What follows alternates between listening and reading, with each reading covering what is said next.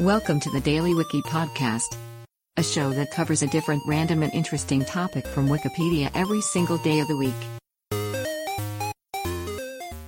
Today is November 25th, and here is today's featured Wikipedia article. Territorial control in the Caliphate circa 686. During the second Fitna Marwan I was the fourth Umayyad Caliph, ruling for less than a year in 684 to 685. He was the secretary of his cousin Caliph Uthman. During the rebel siege of Uthman's house, Marwan was wounded and the caliph was slain.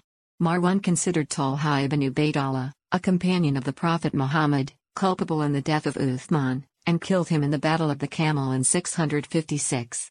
Marwan later served as governor of Medina under his distant kinsman Caliph Muawiyah I, founder of the Umayyad Caliphate.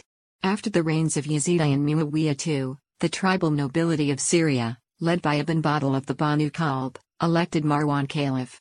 He reasserted Umayyad rule over Egypt, Palestine and northern Syria, and dispatched an expedition to reconquer Iraq, but died while it was underway. His son Abd al-Malik was his designated successor, and the Umayyads continued to rule until 750. Today's featured article is provided by Wikipedia. You can find a link to the article in the show notes. Help support the podcast by rating us on your favorite podcatcher, or support the show on Patreon by visiting bit.ly slash the Daily Wiki. Thanks, and tune in tomorrow for an all new episode of the Daily Wiki.